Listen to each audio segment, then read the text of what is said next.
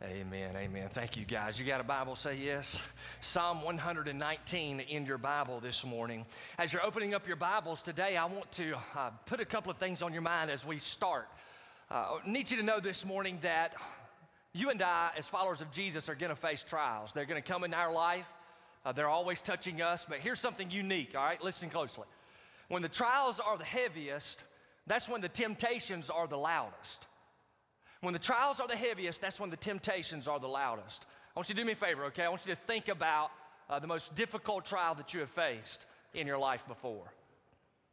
Think about that, put it in your mind. It may be a verbal attack that you underwent. Somebody said something about you that wasn't true, or maybe they started a rumor about you and it really just attacked you. Or maybe there's physical misery that you're undergoing and that becomes a trial in your life. So think about that great trial. Everybody got the greatest trial in their mind right now? I'm asking you a question. You got it in your mind there? All right, now let me ask you. Were you not tempted to think God didn't care about you? When you faced that trial, were you not tempted to maybe turn away from what the Lord has to say in His Word? Maybe the enemy began to whisper into your ear, God doesn't care about you. Why don't you go this way? And there's even an enticement sometimes when we are in the midst of a great heavy trial and the temptations are extremely loud, we're enticed to actually go back to sin. We're encouraged to come back over and maybe pick up something that we have put down before. See, when the trials are most heavy, the temptations are most loud. Now, here's the reality when you and I face a trial, we really respond to it in one of two ways. One, we draw nearer to the Lord, or two, we turn away from the Lord. And if you're a genuine follower of the Lord Jesus Christ, when you turn away and begin to walk your own path, uh, God won't let you get too far down the road. He will come get you. He is your father. He disciplines those that he loves. Hebrews chapter 12 teaches us that. But whenever you face a trial and I face a trial, it's really an opportunity for us to draw nearer to the Lord like never before. I want you to think about it like this. Not long ago, I was actually walking up the stairs in our home with Gavin next to me. And it was whenever he was much smaller, but we were walking up, leaving the uh, light of the living room, walking towards his bedroom where it was extremely dark. And this uh, illustration came to me again last Wednesday, so I've used it more than once. If you've heard it before, pretend like it's the first time. But as we walked up the stairs, I never forget, the closer we got into the dark, uh, the, he would reach up and grab my hand. And then, as we got even further into the darkness and the light of the living room began to fade away, he would squeeze my hand with every single fiber of his being. Now, if you were on the outside looking in, you would have said, that must be that little guy's dad. See, whenever you and I face a trial, and it seems like it is getting extremely dark, the trial is heavy, the temptations are loud, what you and I need to do is grab hold of the finger of God and squeeze tighter than we've ever squeezed before. And then those who are looking into our lives will actually say they, they must have someone on their side. Uh, maybe they've got a father out there who's helping them. So, all of us have a word from the Word this morning because every single one of us are going to face trials. And today we're going to learn how the psalmist, in the midst of his trial, was tempted and how he prayed and how he responded. We're going to see that together. Y'all ready for it? Say yes. So, Psalm 119, stand with me in honor of God's word this morning, if you will, beginning in verse 121. If you're a guest of ours, welcome. We're going verse by verse through this longest chapter in the Bible. Notice the words of the psalmist. 121, he says, I've done justice and righteousness. Do not leave me to my oppressors. Be surety for your servant for good.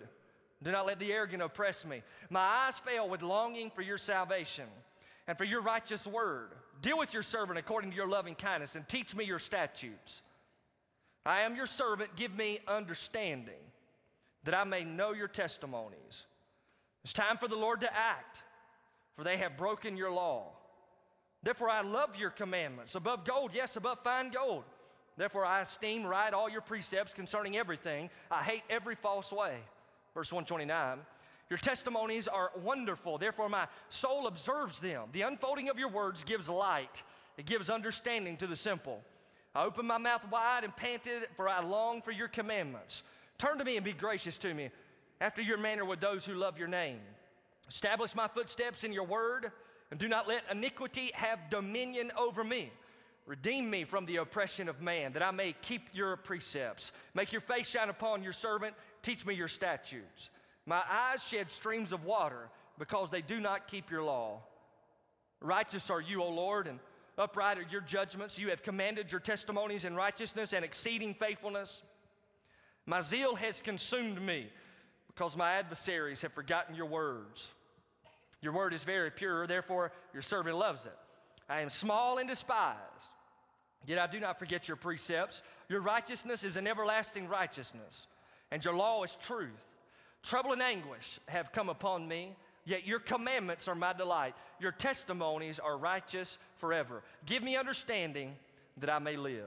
Let's bow together. Father, we thank you for these three stanzas here in Psalm 119. And God, we want to hear from you today. I know in a crowd this size, just as the other two services, that there are individuals present today who are facing great trials and temptations have come.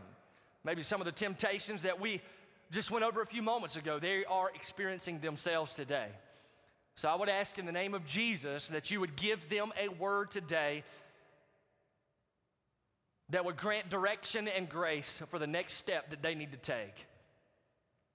For those who are under the heaviest of trials, shore them up by the power of your word and the Holy Spirit and the body of Christ. Help us grow in the knowledge of who you are. And thank you for this opportunity today once again to deliver the word. And it's in Christ's name that we pray. And everybody said, Amen. So you can be seated. So when trials are the heaviest, temptations are the loudest. How do you pray when you are tempted? How do you really seek after the Lord? Uh, today we find the psalmist beginning in Psalm 121 really praying and seeking after the Lord. But it's pretty unique. He's got three things that he's going to teach us today about how to respond when we are tempted in the midst of our trial. So let me give you the very first one. I just kind of stated these out as if they were prayers directly from the psalmist. This is how he's praying. The first prayer is, Lord, I need to see your loyalty. Lord, I need to see your loyalty. Now, this is an interesting statement, right? Before I wrote it down so nice and neat, I actually had it jotted down on my yellow pad show me your loyalty. Prove that you love me. Now, that's a pretty strong statement from an individual to God. Could you imagine you looking up to heaven saying, God, prove you love me? But really, that's what he's getting at here in this particular psalm. In fact, he's not only getting at the fact that he wants God to prove that he loves him, but he also begins to build a case as to why God should show his loyalty. So look at this with you, if you will, verse 121. The Bible says, the psalmist writing, I have done justice and righteousness. The psalmist here is literally saying, I've worked hard at being and doing exactly what is fair and right. He's elevating before the Lord God Himself His own faithfulness. His own faithfulness to the standards of the Lord. Then, verse 127 and 128, the Bible says, Therefore I love your commandments above gold, yes, fine gold. Therefore I esteem right all your precepts concerning everything that I hate, every false way. So here again, the psalmist is elevating his loyalty to the Lord's commandments. He's actually saying that he desires the word of the Lord more than gold. He also calls God's word straight on every matter, and he hates every crooked way. So it's almost as if the psalmist is trying to remind the Lord that he's seeking to be faithful to him. So it's like he's looking to the Lord and saying, Lord, I'm in the midst of this great trial. The temptations are extremely loud. Lord, I'm seeking to do the right thing. I need you to do something. Y'all ever prayed like this? As we continue to do an exposition of that particular stanza, what we'll see are just a few phrases that show us how he prays. Here, here goes a phrase. He says, Lord, don't abandon me. Right, don't abandon me. Look with me, if you will, the second half of verse 121. He says, Do not leave me to my oppressors. So this is the psalmist telling the Lord, Lord, don't turn your back on me. Don't allow these enemies to oppress me.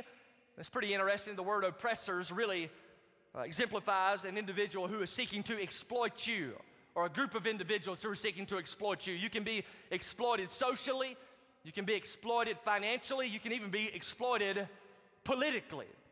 But here, the psalmist most likely is being exploited socially. Those are individuals creating lies about his life. So he basically says, Lord, don't allow these people to use me for their own personal selfish gain. I'm doing the right thing. God, I do not want you to abandon me. Then he goes a step further. Listen to this. It's as if he's saying to the Lord, Take responsibility for me. That's a pretty strong statement, don't you agree? Look at verse 122 in your Bible. The scripture says, Be surety for your servant for good. Do not let the arrogant oppress me. Now, the word surety speaks of taking responsibility for someone. It's the same idea as a modern day cosigner. For those of you who may be in the banking industry, uh, you know what a cosigner is. If a person shows up into the bank and they want a loan and they can't afford it, they will actually get someone to co-sign with them. Uh, that means that if that individual cannot pay the bill, then the co-signer will take the responsibility. And that's really what the psalmist is praying. He's saying, Lord, I need you to be like a co-signer for me. Take surety over your servant. I need you to show up and take responsibility for me. Here again, the psalmist feels all alone. He's discouraged, depressed, downtrodden, oppressed. He's calling out to God, saying, Lord, don't abandon me. Lord, please take responsibility for me. And then in verse 1 and 23, he says, I can't keep my eyes open any longer, waiting for you to save me and to speak to me. So here, this is salvation, not necessarily for heaven. This is salvation from the actual oppression. So he's in the midst of that great turmoil, and he's like, Lord, I can't even keep my eyes open much longer, looking for you to take me out of this situation. And many of us pray in the same way, manner, don't we? Take responsibility for me. Get me out of this. That's his prayer. And then check this out. It's almost as if he's saying, Lord, work with me here. Work with me. You ever said that to somebody before? It's like, you got to work with me on this now. It's almost like that's what the psalmist is saying. Look at verse 124. He says, Deal with your servant according to your loving kindness and teach me your statutes. The word loving kindness speaks of the loyal love of the Lord. So that's where the idea of loyalty actually comes from. He's calling out for the loyal love of God to show up in his life. He's saying, You see what's going on around me. Uh, I'm seeking to live right in line with your word, but these issues are closing in on me. My enemies are looking stronger every single day, and right about now they look stronger than ever. And I need you to work with me. I need you to show me your loyal love. And then he says to the Lord something else. It's as if he's saying, Lord, it's time for you to do something. I get nervous just saying that out loud. Y'all all right with that? Lord, it's time for you to do something. But notice 125 and 126 in your Bibles with you, if you will. The Bible says, I am your servant. Give me understanding that I may know your testimonies. It's time for the Lord to act. Y'all see that there? It's time for the Lord to act. It's time for you to act, Lord. They've broken your law. So the psalmist is acknowledging the fact that he's under the divine authority of the Lord. He's therefore asking the Lord to make it plain to him what he's supposed to be doing. One commentator noted the psalmist was inviting the Lord to defend his reputation. It's almost like the psalmist just is frustrated here in the text. And he's like, All right, Lord, uh, you've got to do something now. All of this mess has gone too far. They aren't just attacking me, they're completely violating your law. They can't keep getting away with this. Now, when I read Psalm 119, verses 121 through 28, and begin to study it, I'm overwhelmed by the boldness of the psalmist to go before the Lord and almost take the position of authority and tell the Lord what to do, which seems very strange.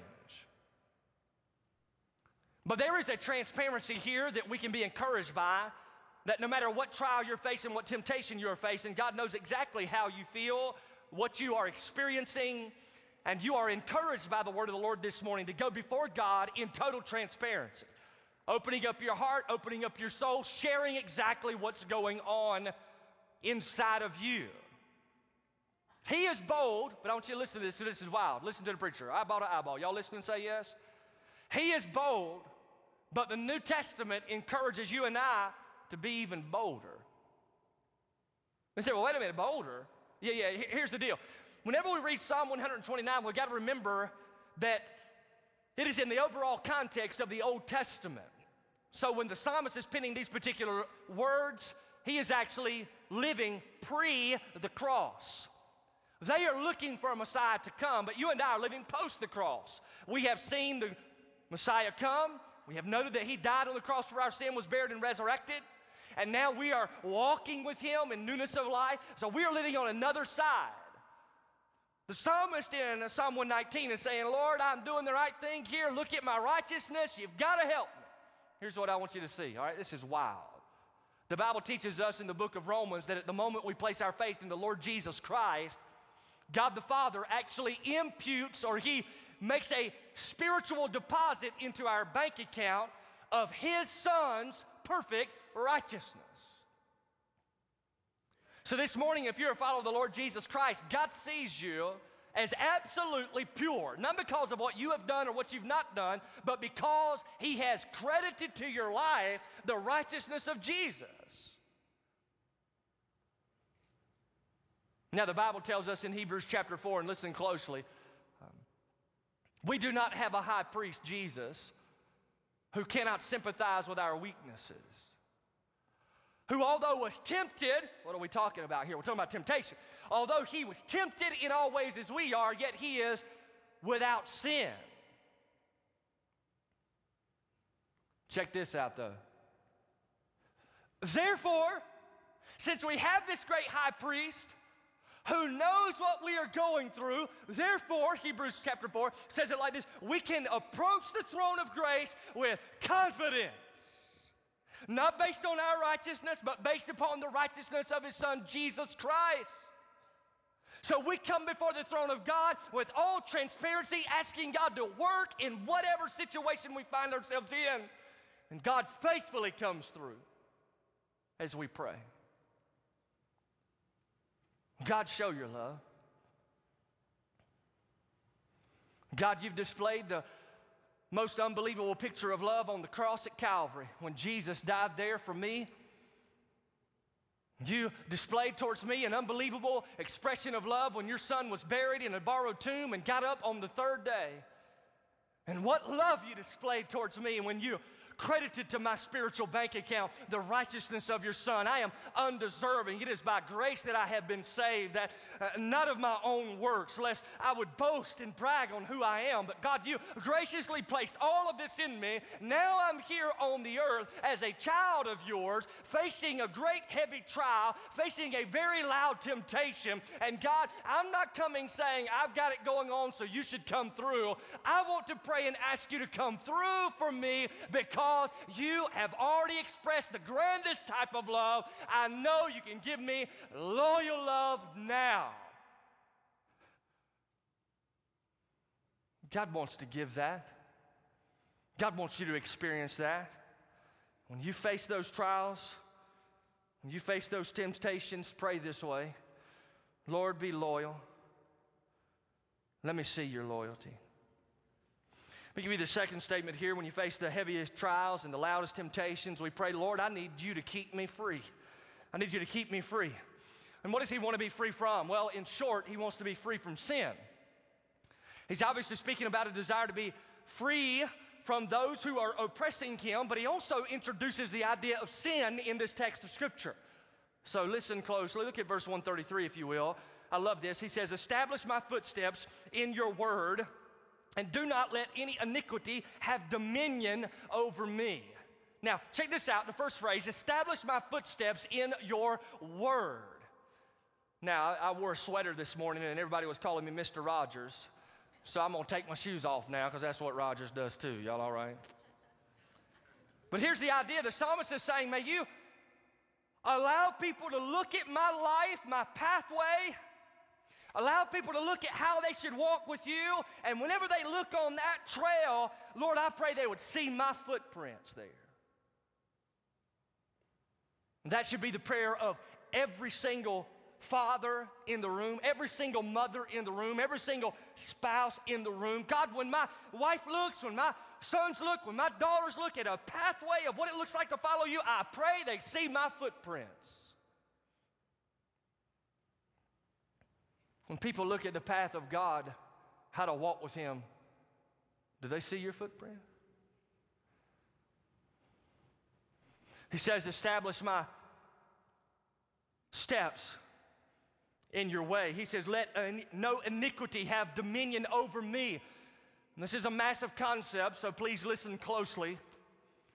It's the same picture here. If you can walk with me, It's like the psalmist is saying, All right, Lord, I, am living for you. I'm walking in your commandments. My footprints are in your way. If anybody looked now, they'd see my footprints. But there's some sin out there enticing me to leave this path and actually take the reins of something else and go off of the path. The enemy's always encouraging you to doubt God, always encouraging you to turn from the Lord, always encouraging you to fulfill the desires of your flesh. And He's always encouraging you to step off the path of God. And that's what often happens when a trial is hardest and heaviest and the temptations are loudest. Sometimes people will let go of the reins of Scripture and they will grab the reins of some sin and they will saddle up on that sin, and that sin will carry them away from where God wants them to be. I'm trying to warn some of you this morning. You, you are sitting in a chair in church without any doubt whatsoever, but could it be that you came in and you are saddled up with sin? You're not seeing the footprints of your life in the ways of the Lord. If anyone were to investigate what it looks like to follow the Lord, they don't see your footprints. They, they look at your life and you are saddled up with evil. Picture here.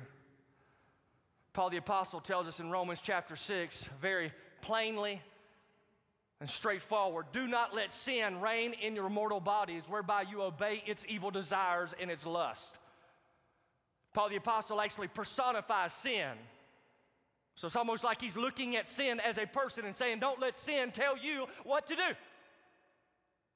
But instead, submit your body to the righteousness of the Lord as, listen to this, as weaponry for spiritual warfare. It's true, isn't it, everybody in the room this morning? You're either saddled up with the Word of God or you are saddled up with sin in your life. And if you're riding sin today, what must you do? The Bible says repent. And I'll shoot it to you like Paul the Apostle does. Ultimately, he says mortify the flesh.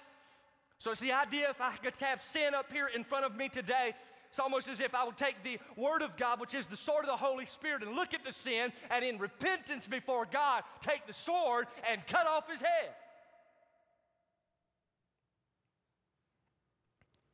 Sin without a head cannot tell you what to do any longer.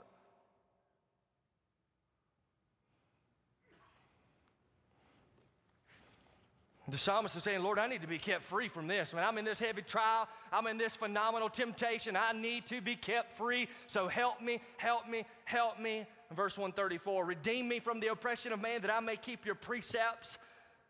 And redeem is paying the price for someone's freedom. He's asking the Lord for that. Pay the price so that I can be free from the brutality of these who are evil. 136 My eyes shed streams of water because they do not keep your law.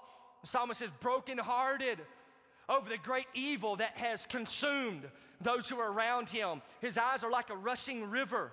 He wants to remain free, but he sheds great tears for those who are under the authority of their own sin.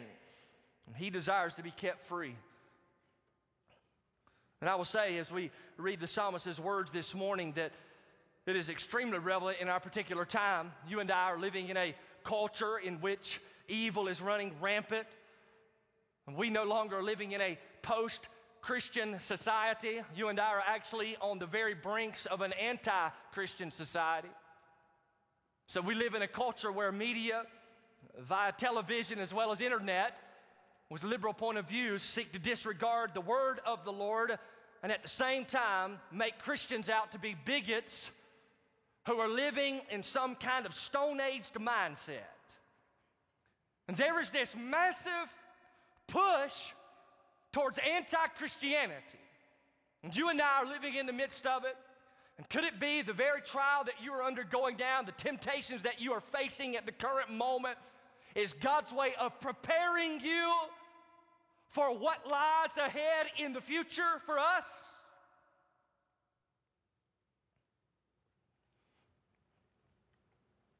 There's greater persecution happening throughout the globe than ever recorded in history against followers of Jesus Christ. And that which is only across the ocean at the current moment will soon come upon the very shores of the U.S. And if we have a grand difficulty of remaining faithful to the Lord, whenever we are tempted, or a grand difficulty of remaining faithful to the Lord, when a little persecution comes our way by way of name calling, we are going to be in one royal mess when persecution really comes.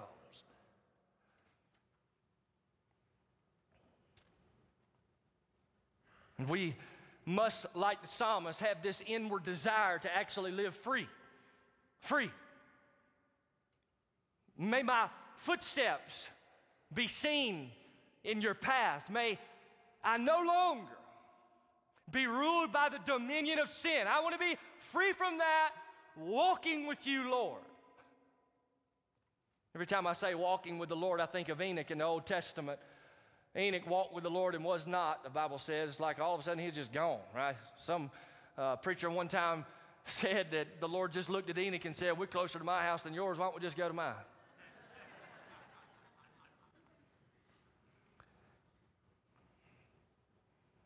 I wonder if the Lord would say that to you. We're closer to my house than yours.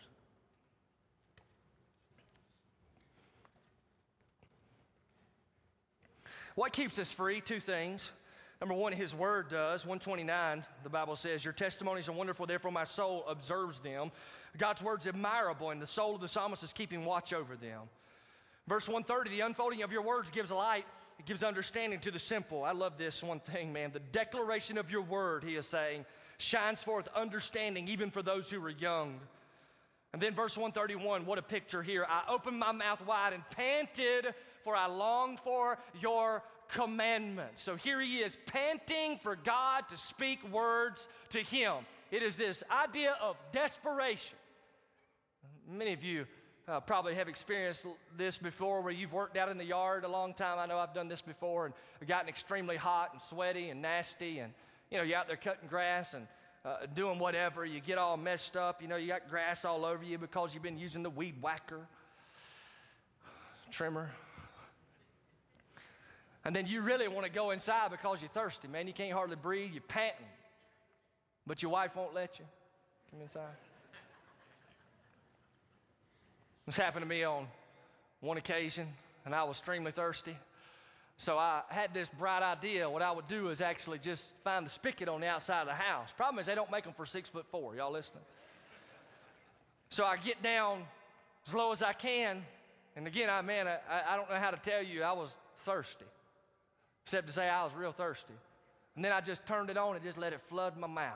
Just I'm just laid on the concrete with mouth open and the spigot pouring in. Now, if you drive by the house and see me doing that and you got some tea, you better stop.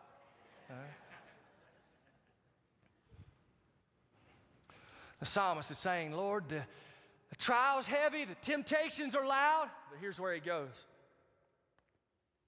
Don't abandon me. I need you to work with me here. I got you to, you, need, you got to come through. Show me, show all these people too that you love me. Lord, uh, Keep me free. Temptation's so heavy. Keep me free. Would you, would you just give me a word? Check it out, check it out. It's like he's getting underneath the spigot of the word of the Lord, right? Here he is. He's getting under.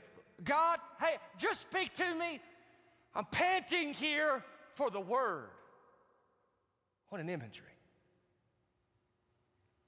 That when you face great trials and great temptations, the posture that I'm in right now is the posture you ought to be in. Knees before God, mouth open wide, and His Word dripping truth into your soul. What keeps me free? Well, His Word keeps me free. But then we go a step further. His grace keeps me free too. Check out with me, if you will, verse 132. He says, Turn to me and be gracious to me after your manner with those who I love your name, or who love your name. Here the psalmist is saying, Lord, look at me, look at my way, give me some grace to obey in the same way that you've done in the past with people who follow you? Now, here's the deal, all right? Listen closely because this is just a good teaching principle. Grace not only saves you from the penalty of sin, which was death and hell, grace actually empowers you to overcome sin. God gives you grace to overcome sin so that when you get over it in victory, God gets all the glory and you don't. And God has a fountain of grace that He wants to pour in your life. 135 is like, Make your face shine upon your servant teach me your statutes. The psalmist understands that freedom from sin and evildoers comes from the Word of God, which instructs us in the truth and the grace of God, which empowers us to obey His Word. So there's this prayer, right? He's like, Lord, I, I, I need to see your love. Lord, I need you to keep me free. And then here goes the third uh, prayer this morning. I got to go quick. Y'all saw me take my watch off. That doesn't mean anything whatsoever, except it was sticking to my arm. Y'all all right? Yeah? Here, here's the third point Lord, I want to find my peace in your word. I want to find my peace there. 143, the Bible says, Trouble and anguish have come upon me, yet your commandments are my delight. The idea here is trouble and anguish are like these individuals who are dogging at his heels and they have jumped on his back. He's like, Here's trouble, here's anguish, it's all over me. Yet at the same time, your word is my delight. Notice some of the affirming statements of the psalmist 137 Righteous are you, O Lord, and upright are your judgments. He's saying, You're honest and right, you're level and straight with your word. Verse 138, he says, You've commanded your testimonies into righteousness and exceeding faithfulness. And this is an awesome concept. Listen to the preacher. Uh, the psalmist is saying, God, you actually tell your word what to do. That's why it never returns void. Verse 139, my zeal's consumed me because my adversaries have forgotten your word. So he's like, I have great enthusiasm about the word. I can't believe these enemies are getting away with this. 140, your word is very pure. Therefore, your servant loves it. And the idea here of purity speaks of the fact that the word of God has been tested and it has proven itself to be pure.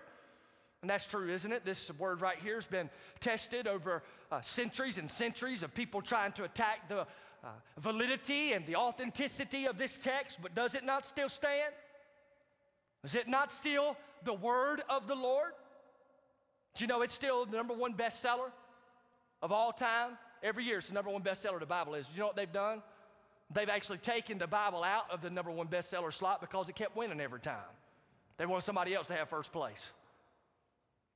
But can I tell you, whoever's in first place, their book will one day burn up. But Jesus said, Not a jot nor tittle of this is going to pass away. It's eternal. I need to close her down. So let me just let me just bring it to you like this. Y'all, y'all with me? Say yes. We're all gonna face trials. I face them. You face them. Nobody's exempt from them. Temptations are gonna be loud. Matter of fact, let me see if you can fill in the blank, class. See if you were paying attention. All right. Uh, when temptations are the heaviest, let me back it up. I need to go to class. Y'all listening? When trials are the heaviest, temptations are the loudest. When that's true in your life, what must you do? Here, here's what you do. Check it out, all right? You get on your face before the Lord, get on your knees before God.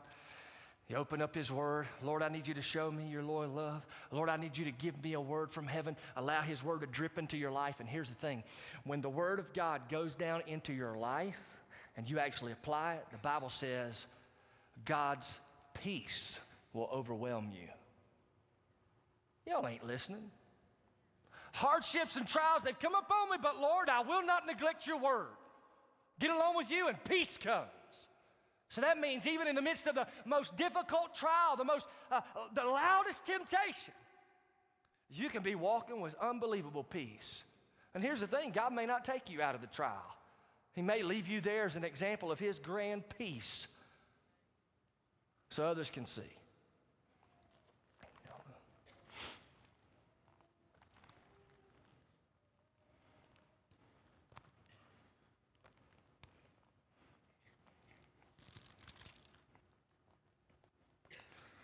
Hey, uh, be anxious for nothing, but in everything by prayer and supplication with thanksgiving, let your requests be made known to God.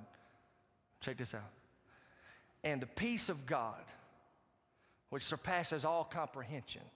Look at me, you know what this is saying? The peace of God. Our comprehension, we can't even figure it out.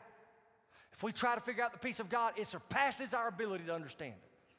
Peace of God, which surpasses all comprehension, will guard your hearts and minds in Christ Jesus. Listen, some of you guys are stressed out. Some of y'all are hard pressed. And the word for you today in the midst of the heavy trial and the loud temptation is get on your face before God, cry out for Him to give you a word. And when His word comes into your life, He'll give you peace like you've never known. That's where it is. Let's bow together. Father, we thank you for your word today and ask that you would help us to apply it. Your heads are bowed, your eyes are closed, nobody's looking around this morning. Just by way of curiosity, when I preach a message like this, I pray in advance for those who will be present who are undergoing heavy trials and loud temptations. And I've prayed for you. But how many of you be honest? You've come to church today and you say, you know what, Levi, man, I'm in a trial and the, the temptations are loud and that's happening right now in my life. We had a ton of people in our first and second service raise their hand and say that was them.